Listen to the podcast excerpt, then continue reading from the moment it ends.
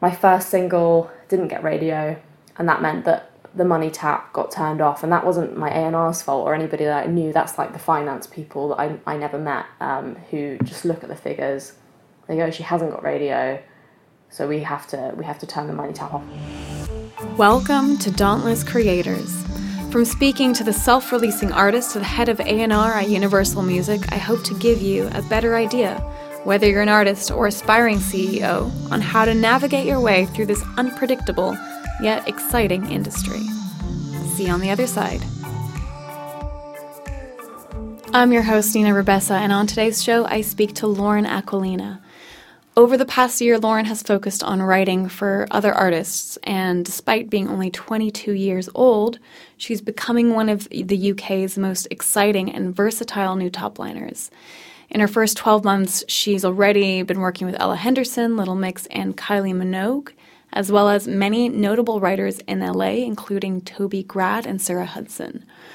Having previously been signed to Island Records as a singer songwriter, Lauren shares her firsthand experience of being a young, newly signed artist, why she walked away, and how she's now rebuilding her career. Enjoy. Lauren, welcome. Thank you so much for Thank taking you. the time to be here. Thank you for having me. Of course. Um, so I, I want to I want to really just jump right in. Um, talk about the first talk talk about the first time you fell in love with music. The first song. Do you, was there a song? Um, I don't know if there was like a first song. I know that I was singing as soon as I could talk, and my mum, my mum doesn't play music, but she loves music. So we and she loves pop music. So we listen to a lot of like, you know how a lot of musicians grew up on like really cool, like they grew up on like Joni Mitchell or something. I did not grow up on that. I grew up on like Coldplay. I grew up on like Razorlight. I grew up on um, 90s house music. And I think one of my earliest memories is like uh, my mum and my brother and I like driving round um, Bristol, which is where I grew up. And she would just have like house music blaring in the car. And I remember feeling like very euphoric um, just to be driving and being like, whoo! Um, so that's like probably one of my earliest memories of music um, but th- there was so much going on i also like can't really remember that much of my life in general before i was about like 10 so Right. because i've like blacked out that part of my life for whatever reason i think probably probably because my parents divorced or whatever you know what kids do to like That'll do it. That'll Yeah. do it. um, but yeah, it was. I don't really. There's no. There was no moment for me where I was like, "Oh, this is what I want to do." It was just like it was literally from birth. Like that is what I'm gonna do. So then you you started a YouTube channel. You started uploading those covers, right? And that Mm-hmm. kind of that your following grew quite organically. Yeah, Um, do you want to talk about that process a little bit? yeah. So I um I didn't intend to be a YouTuber, but um I I had a, this friend from school who was like a year above me, and she she was like, "Oh, you should come to this open mic night and sing." And I was like, "Oh my god, I don't know." And I was like 13 at the time. Um, anyway, she like dragged me along to this open mic night in in Windsor, which is when I then lived. Um, and I sang two songs. I think I sang an original song that I'd written at the time, which was called "Just Know That I Loved You." I was thirteen, um, and uh, I sang a Lady Gaga cover. And my mum was there filming the whole thing. And when we got home, she was like, "You should put this Lady Gaga cover online." And I was like, "Oh no, I don't know if that's what I want to do." She was like, "No, you should do it." So she's kind of she kind of started the YouTube channel, I guess, and we we put it up, and then I was like, "Oh, this is cool," and then I started like filming myself in my bedroom, singing songs. It kind of happened naturally, but over I did that for like four years, and um, I over time like without really realizing got really good at knowing what to do. So, um, for example, there was this Justin Bieber song that leaked, and I had the day off school that day, and I decided to cover it that day because I knew that people would be searching for it because it hadn't even come out yet. And I knew if I was one of the first people to get it up on YouTube that I'd probably get more views, and it did, and it got like a quarter of a million views in a week or something. Um, so that was like my first like viral video at the time. Right. Um, so for four years before that, the the following wasn't very it wasn't as. I think that was like two years in actually. Okay. Um, but it, it didn't mean I had a massive spike in my followers. I still kind of grew naturally. But I also was uploading a lot of originals as well as covers, so I wasn't sort of being pinpointed as this just cover girl. Um, so I people knew that I wrote music as well, and then I sort of brought people over to Twitter that way and Facebook and Instagram and started to connect with people there because those I found those easier to connect with people on rather than YouTube because you know you can actually like have conversations with people there. So um, yeah, it all happened over quite a long period of time. It definitely wasn't like an overnight success kind of thing. Yeah, I think that's funny. I think because a lot of people, I think they see success and they think it happens overnight. Mm-hmm. So for you to, for anybody who's maybe interested in kind of doing something similar, what is the one thing that you've learned that is the most important that you'd like to share? Um, I mean, patience is definitely important. Mm-hmm. Um, even even for me, that's still a lesson that I'm learning now. I'm still, you know, the music industry, especially when you're a woman sort of tells you that you have to be successful and you have to have reached your peak by 21 otherwise you're never going to make it or you know Yeah. um, and it fe- and it feels like girls are coming out younger and younger. I remember when Lorde first came out, I was like, oh, for God's sake, like you know, she's so young. And now like Billie Eilish and people like that are so young and so amazing. And I just wasn't that amazing at that age. It took it took me like seven years to grow into it. So I think patience is key and, and knowing not to like not to go too hard before you're ready because you know whatever you put out first is going to be out there forever probably. So you want to make sure that you're proud of it and you don't want to put stuff out just because you feel like that's what you should do. Um, so that's probably my biggest piece of advice. Very good piece of advice. and so, um, that you know, following you know all the success you had on YouTube, you kind of you got your your first manager, and then he signed you um, to Island. uh-huh. Can you please ex- talk about that experience?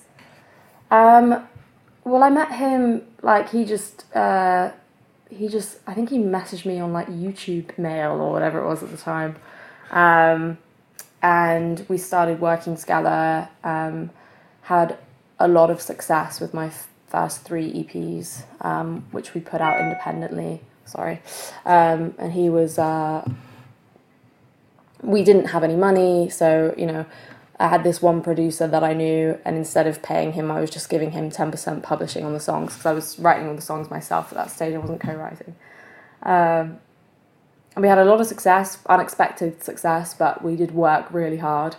Um, and then I started.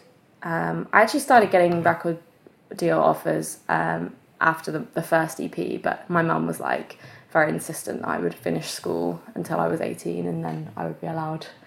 So I, I stuck it out, released two more EPs, and then um, started talking to more labels and saw who was interested. Some people actually weren't interested in me, they were just interested in the numbers and they didn't really like my music, but they were just very confused about how I got so many Yeah. um, sales. um, and they just wanted to know like our secret or whatever. It was very strange. I had a lot of like men talk down to me and um, but I found this one um, A&R who I absolutely loved. He was um, he was coming to all of my shows and I could see him in the audience singing every word to every song like he was a true fan.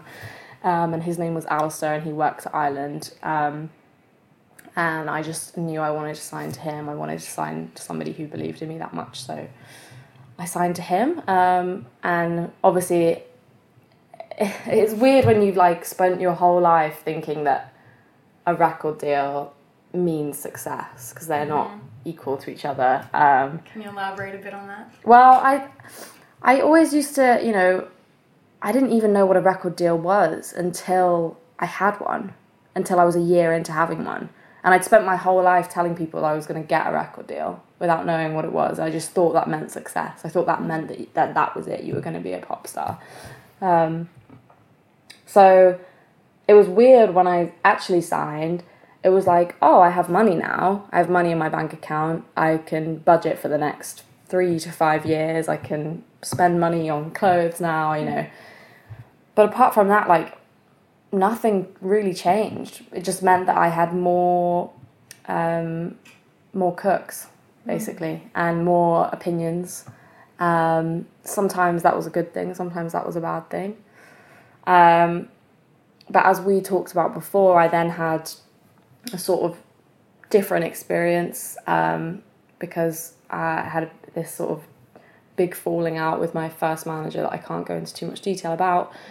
But that meant that for a year of my record deal, I was managing myself and, you know, I was coping and I was doing a, an okay job, but obviously I wasn't able to focus on being creative, which is what I should have been doing. And that meant that my album took a long time to make. You know, I was signed for three years before my album came out, and almost three years without releasing music. So by the time the album came out, obviously a lot of people had lost interest because I'd lost that momentum which I had before I signed.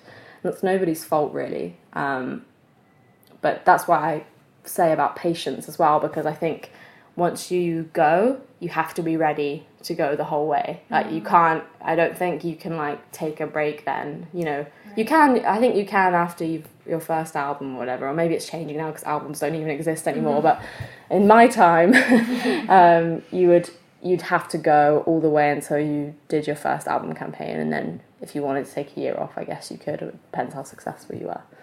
Um, so that's kind of how I ended up Yeah.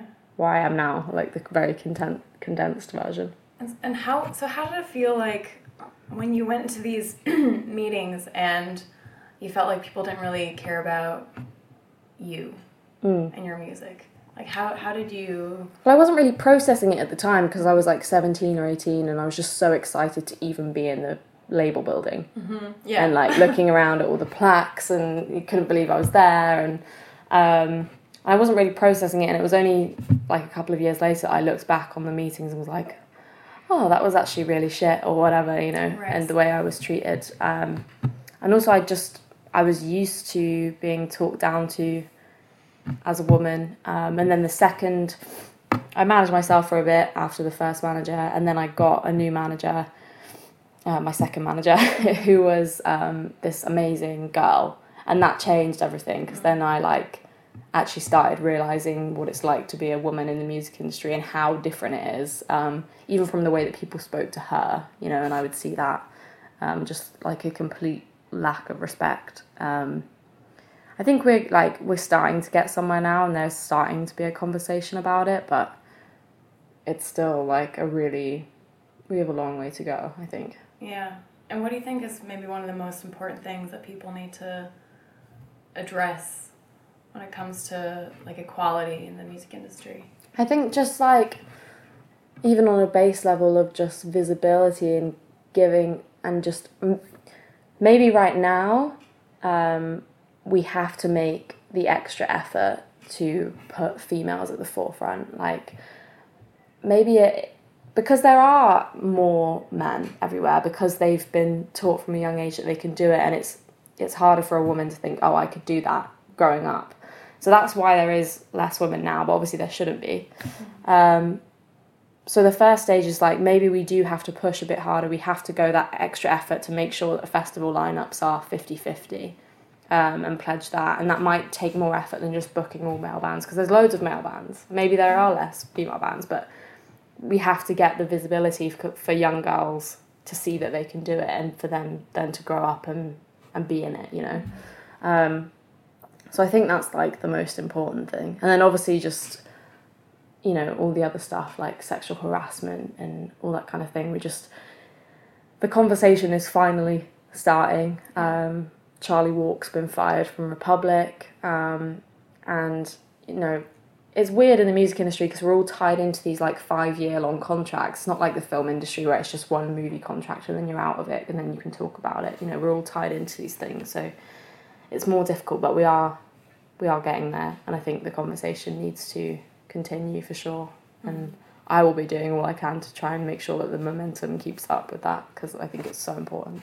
Yeah, to, to actually speak up, up speak up about it. Yeah, isn't? And yeah. I think I think it's great to see you know artists and you know people who work in the business side alike who are who are finally talking about it. And I think it sends a right the right message Yeah. to um to like young girls who For want to sure. come into this industry.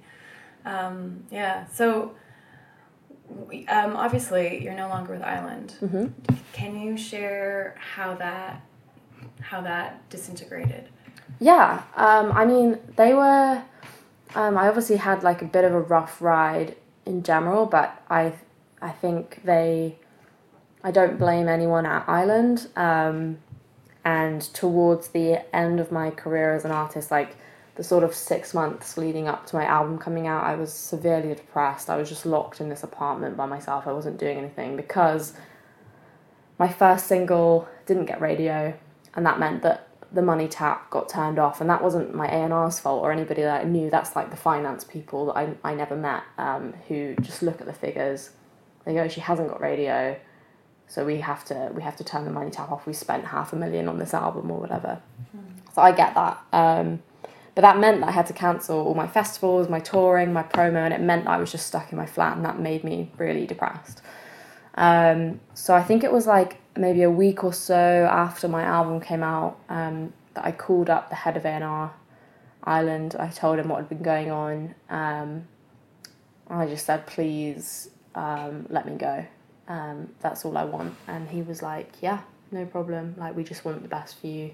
And that was the best thing they ever did for me, was letting me go, no strings. And I, pro- I probably would have been, uh, air quotes, dropped mm-hmm. um, anyway down the line because obviously the album didn't wasn't a commercial success and it didn't make money and at the end of the day labels are businesses um, so I, i'm assuming that i would have been dropped anyway um, but you got to leave before you get left. Yeah. In the words of Taylor Swift. as girl she is. um, no, I mean I think it was probably good a good thing for me that I did do that and sort of leave before I got left, kind of thing, mm-hmm. um, just for my own mental health. But I know obviously I would have ended up being dropped anyway. Yeah.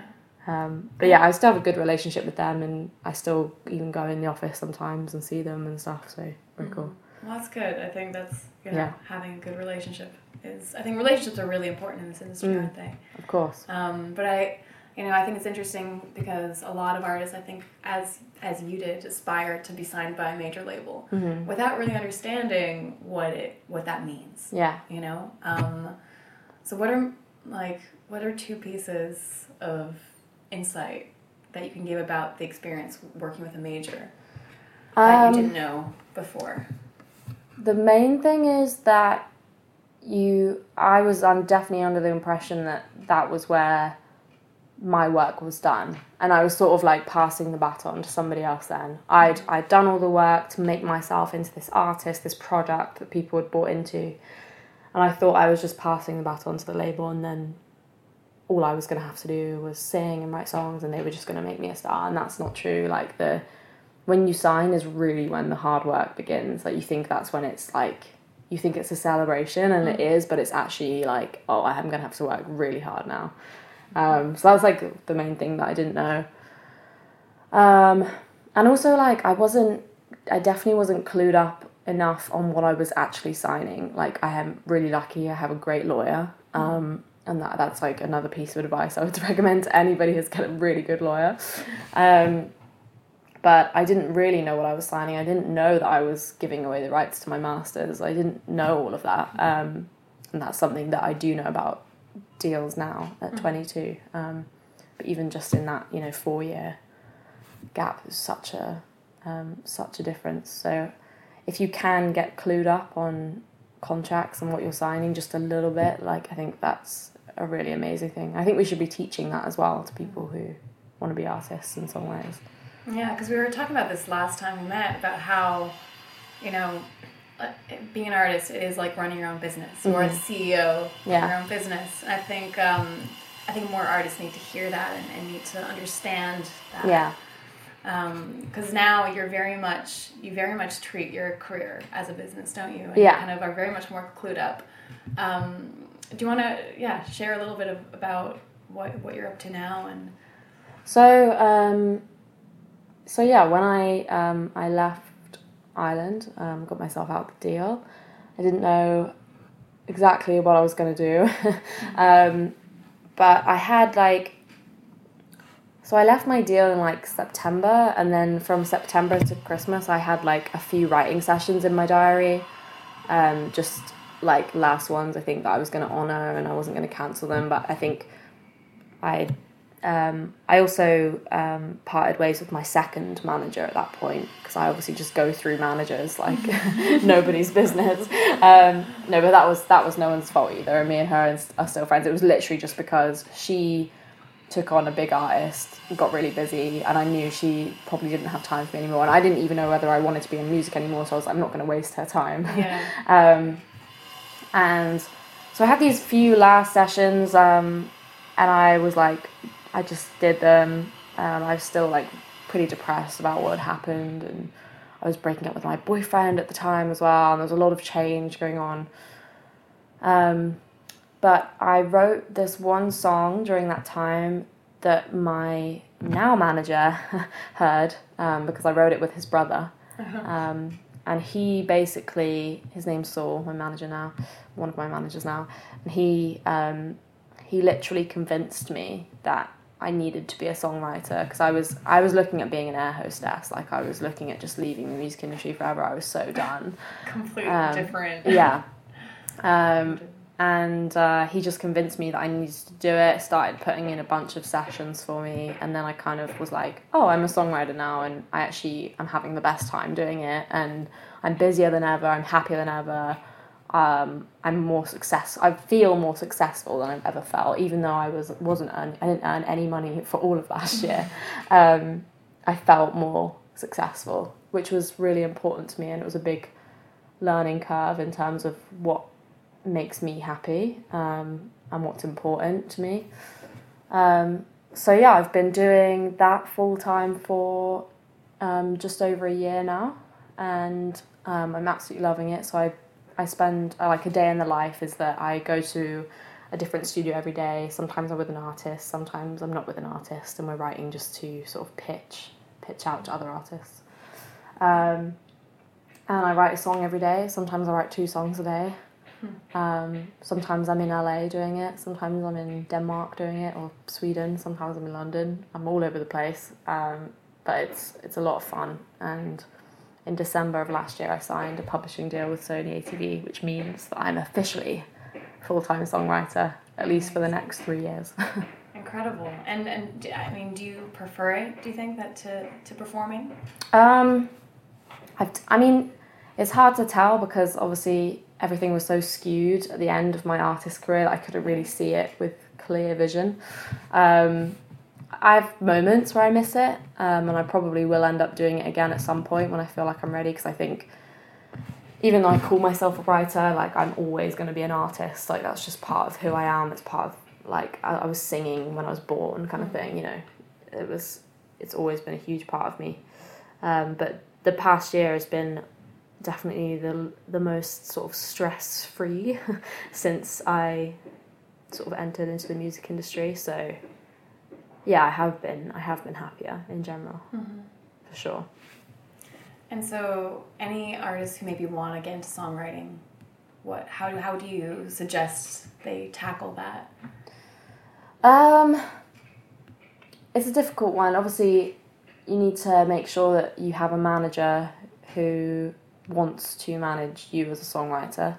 Um, and that was something that I was lucky enough to have from the beginning. Um, you probably have already got contacts of people that you can write with, so just literally reach out to people that you know. Like a lot of my sessions come through me just texting artists that I know. Like for example, um, Gabrielle Aplin and I have known each other for years, like literally like six or seven years now. I opened for her on a really early tour. Um, but like I don't see her that often because she's always touring and stuff. And she just texted me the other day. She was like, "We should do a session." And I was like, "Oh yeah, why haven't we thought of that before? Like we should just write, like you know." And she sent me her new stuff. I sent her my new stuff, and we were like, "Cool, let's do it when you're back from America." And like, you know, a lot of sessions I feel like just come naturally through that and through through your friends really it is kind of just like working with your friends every day that feels like the right thing to do so it's pretty fun And building that network. hmm Yeah. yeah networking is a lot a big part of songwriting i would say just being on people's radars people knowing your name um, and it took like it took quite it took probably like six months for me to change my reputation in the industry from like a failed artist to a new songwriter and for people to start trusting me to be in the room So did everyone see you as a failed artist? um, i think in my own head that's how everybody Right. saw me um, but i just know like from my own experience how the music industry reacts like ev- if you get dropped everybody knows about it like people talk about it for like a week but then they've moved on and you know um, It's like high school. It is kind of like high school, yeah. Um, but I just I worked every day to try and change my reputation and, and to get people to start trusting me, and slowly they did. But it again, patience. Like it took it took a while. Yeah. And okay, so you know now you're you're a songwriter and you you know have kind of a, a different kind of go at having a career in music. Um, and you're much more clued up on the business side of things. And we were talking as well about the importance of social media and being quite active on that. hmm Um, and you mentioned about treating your um, Instagram like a CV, Yeah. which I thought was great. Um, I thought, do you want to maybe share a bit about how you use social media and how you think artists should be using it?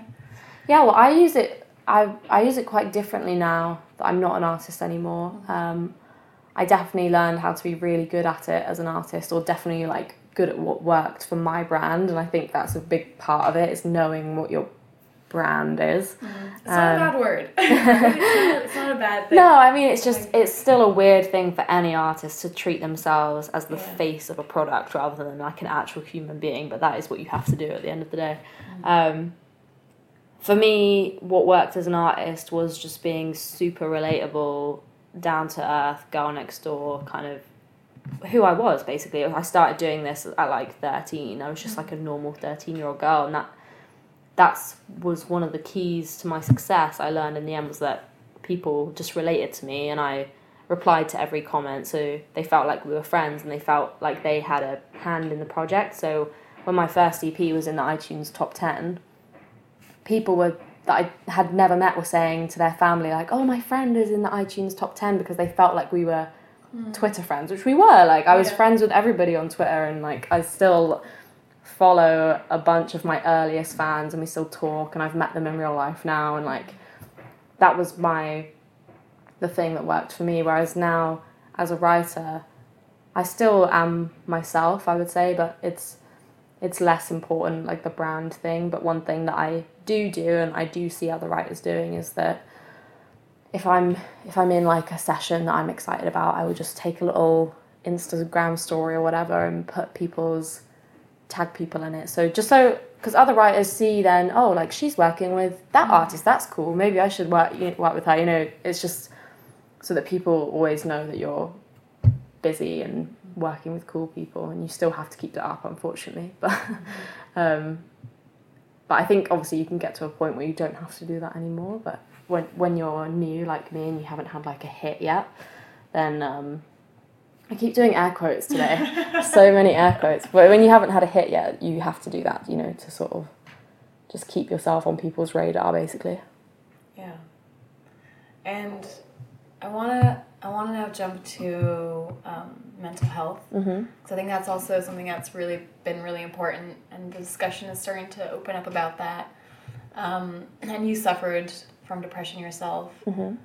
and I mean, how do you what what did you feel got you through those moments of, of doubt and not feeling like you were good enough and feeling like everything was falling apart?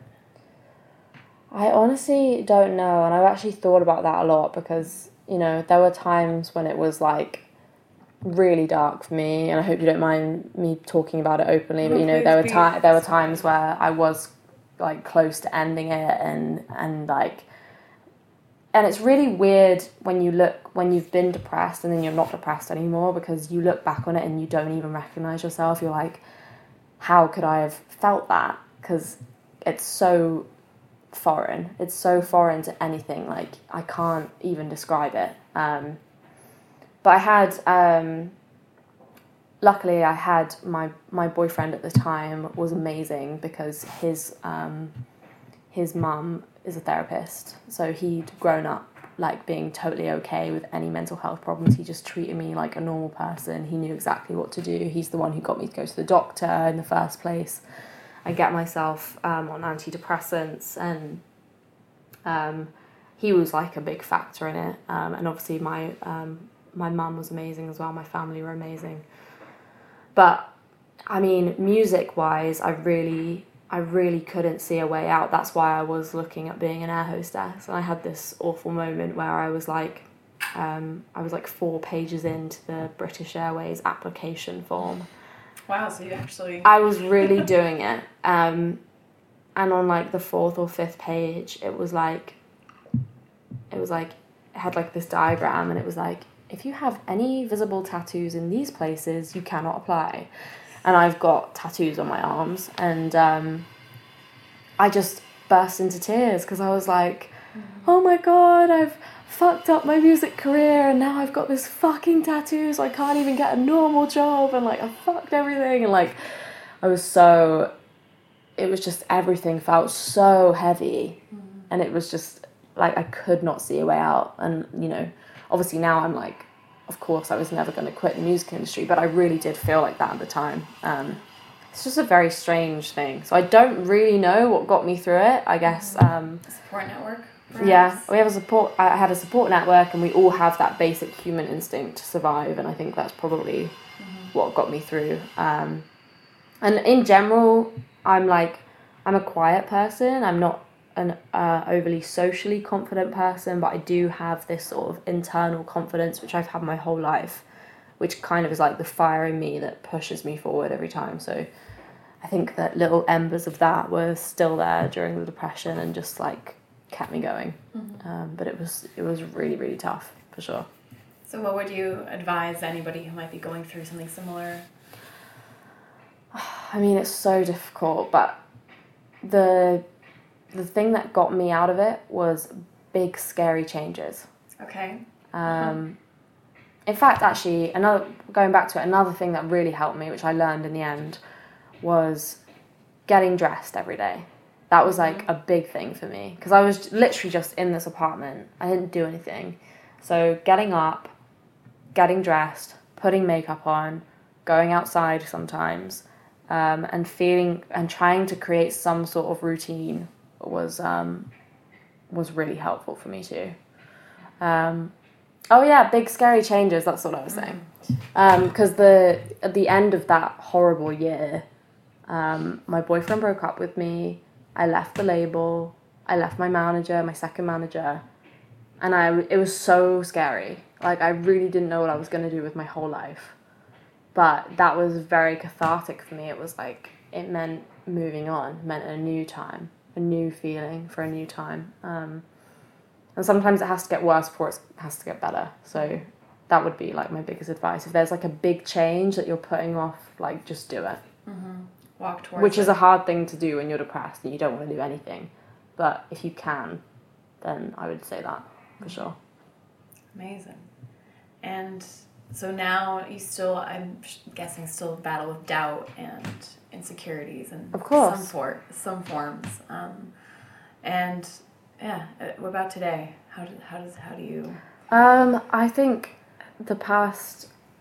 I mean, obviously, when you um, have come out of being depressed, you really, you really know what rock bottom feels like, but you also know then that you've come out of it, mm-hmm. and I'm sure that I will have another depressive episode in my life. I'm sure that will happen. Um, but I'm hoping that next time it happens, it will be easier because I I will be able to tell myself that I got out of it the first time, yeah, and I can do it again. Um, but of of course, now I still have like my daily doubts and insecurities. I still get anxious before sessions with people I don't know. Like mm-hmm. I still, even just on a basic social level, never mind having to deliver as a top liner as well, and you yeah. know, come with a great concept and come with great lyrics and come with great melodies and I still have that anxiety, and that's like something that I'm working through at the moment. Um, I've just come back from a month long trip in LA, and a challenge I set myself on that trip was to not prep. Because that's something I'm quite bad for or good at, whichever way you look at it, is that I do a lot of prep. So I will like turn up to sessions sometimes with a full chorus written that I writ that I've written at home, Right. or sometimes with a title. And I felt almost the whole LA trip, like all of the like fifty sessions or whatever that I did, I went in blind with nothing and just trusted myself to be good in the room, and that was like a really good thing for me. Was just because I came out with great songs, I just trusted myself that I would be able to come up with the idea in the room, and I didn't need to like stress myself out on the flight, like spending eleven hours writing lyrics or whatever, you know. Yeah. Um, so yeah, it's still it's just like daily things that you have to like get through one at a time. But in general, I'm like so much better now. So I'm grateful for that. Yeah. And so, what's the best piece of advice you ever received? Oh, um, probably no one cares. Amazing. um, and I think it was actually my friend Johnny who told me that. But he, like, we were just talking about it, and we were like, that is like the most liberating thing ever. No one really cares. Like everyone only really cares about themselves. So just focus on doing what you want to do. Just mm-hmm. don't please other people because they don't care. Like no one cares about what you're doing. Just as long as it's making you happy and it's fulfilling you creatively, like that is the most important thing. Mm-hmm. I think that's that's that's on point. I think it's a very good piece of advice. I think especially that linked with trusting yourself mm-hmm. um, that you were talking about before. Yeah. Really powerful. So, is there a final thought you'd like to leave us with? If there was, you know, Um, yeah, I guess just like believe in yourself. If you if you are listening to this, you probably already had that initial um, embryo thought that you want to be an artist, and that is the first thing. And if you want to be an artist, then you can be an artist or a writer or whatever you want to be. Um, all you've got to do now is put the work in and keep that belief in yourself. And as long as you believe in yourself, other people are going to believe in you too, because that really is like an infectious thing. Um, I've learned that over the past year for sure. Um, and also just don't rely on anybody else except yourself. If you want something done, do it yourself. It's the common saying, isn't it? But it's so true. Um, don't expect things to happen for you. Um, just go out and get it yourself for sure. I feel like that's not a very eloquent final word, but I'm going to leave it uh, there. I think I think that that's perfect. Thank you so much, Lauren. Thank you, Nina. Hey, really hope you enjoyed this episode. And if you learned something from it, why not share it with a friend who'd also really appreciate the knowledge? I'd also love to hear your thoughts and your feedback and any questions you may have, so feel free to tweet me at Nina Rubessa. I'm also always looking for collaborators and new guests, so if you think you can help, head over to bedauntless.co.uk and send me an email. Till next time.